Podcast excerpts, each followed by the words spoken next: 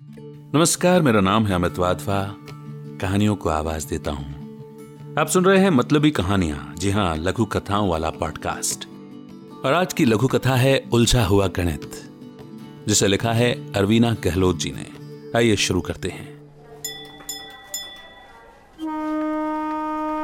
मेरा घर रेलवे की पटरियों के दूसरी तरफ़ बरगद के पेड़ के नज़दीक बना है, जिसके एक हिस्से को मैंने चाय की दुकान बना रखा है। इसी से दाल रोटी चल रही है। मेरी चाय की दुकान स्टेशन के नज़दीक होने से हर समय मुसाफिरों का तांता लगा रहता है। परिवार के नाम पर मेरा कोई है नहीं, अकेला ही हूँ। आसपास रहने वाले चाय की चुस्कियों के शौकीन लोग दूर कॉलोनी से चलकर देर रात में भी अक्सर चाय पीने आ जाते हैं। मेरी भी उनके साथ गपशप हो जाती है। एक साहब अक्सर ही रात में आते हैं। किसी दफ्तर में काम करते हैं, बेहद खुशमिजाज हैं। अक्सर अपने कॉलेज के किस्से मुझे सुनाया करते हैं। उनके किस्सों में एक प्रिया नाम की लड़की का ज़िक्र ज़रूर किया करते हैं। उस लड़की का उनकी ज़िंदगी में अहम योगदान रहा। किसी बड़े खानदान से ताल्लुक रखती थी। थोड़ी सी मोटर कार में बैठकर कॉलेज पढ़ने आती थी। जब भी साहब के पास फ़ीस भरने के पैसे नहीं होते थे, वो चुपचाप उनकी फ़ीस भर देती थी। साहब एक तरफा प्यार करने लगे, लेकिन कभी हिम्मत नहीं हुई कि उसके आगे अपनी चाहत का इजहार कर सके। मन ही मन उसे पूछते रहे। मेरे सामने जब भी उसका ज़िक्र करते हैं, उनकी आँखें सितारों से चमक उठती है। लगता है मानो प्रिया साहब के सामने खड़ी हो। काश मैं प्रिया मेम साहब से मिल पाता तो उन्हें ज़रूर बताता। कि साहब मंगलू एक कप कड़क चाय देना। साहब, आ गए आप। मंगलू विचारों में मगन था। अचकचा कर बोला, साहब आज देर कर दी? मैं बस दुकान बंद करने ही जा रहा था। अरे मंगलू, आज गाड़ी बिगड़ गई थी। उसी को ठीक कराने में देर हो गई। पर मंगलू, मुझे ऐसा लगता है कि तेरे हाथ की बनी चाय से इश्क होता जा रहा है मुझे। क्या बताऊँ यार, चाय पिए बगैर घर जाने का मन ही नहीं करता।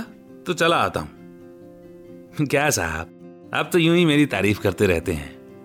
कुर्सी पर आराम की मुद्रा में बैठे अनिमेश को भगोने में चाय के उबाल से उठ रही अदरक इलायची की खुशबू आ रही थी।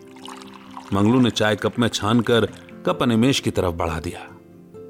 अनिमेश ने चाय पीकर खाली कप टेबल पर रख दिया। मंगलू, मेरी सारी थकान रफू चक्कर हो गई। मंगलू कप उठाकर ले गया।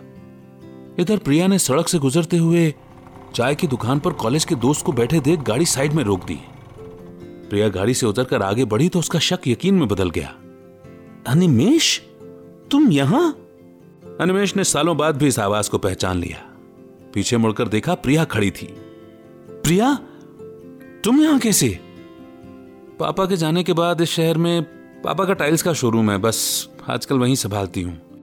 मंगलू, इनसे मिलो, ये प्रिया है।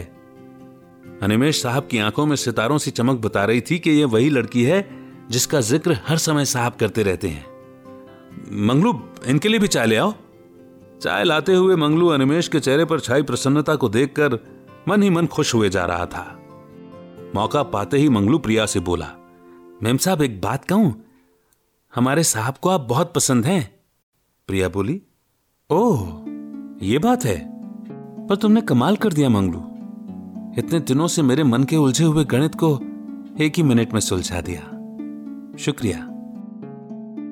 बस, इसी मोड़ पर यह लघु कथा यहीं पर समाप्त हो जाती है।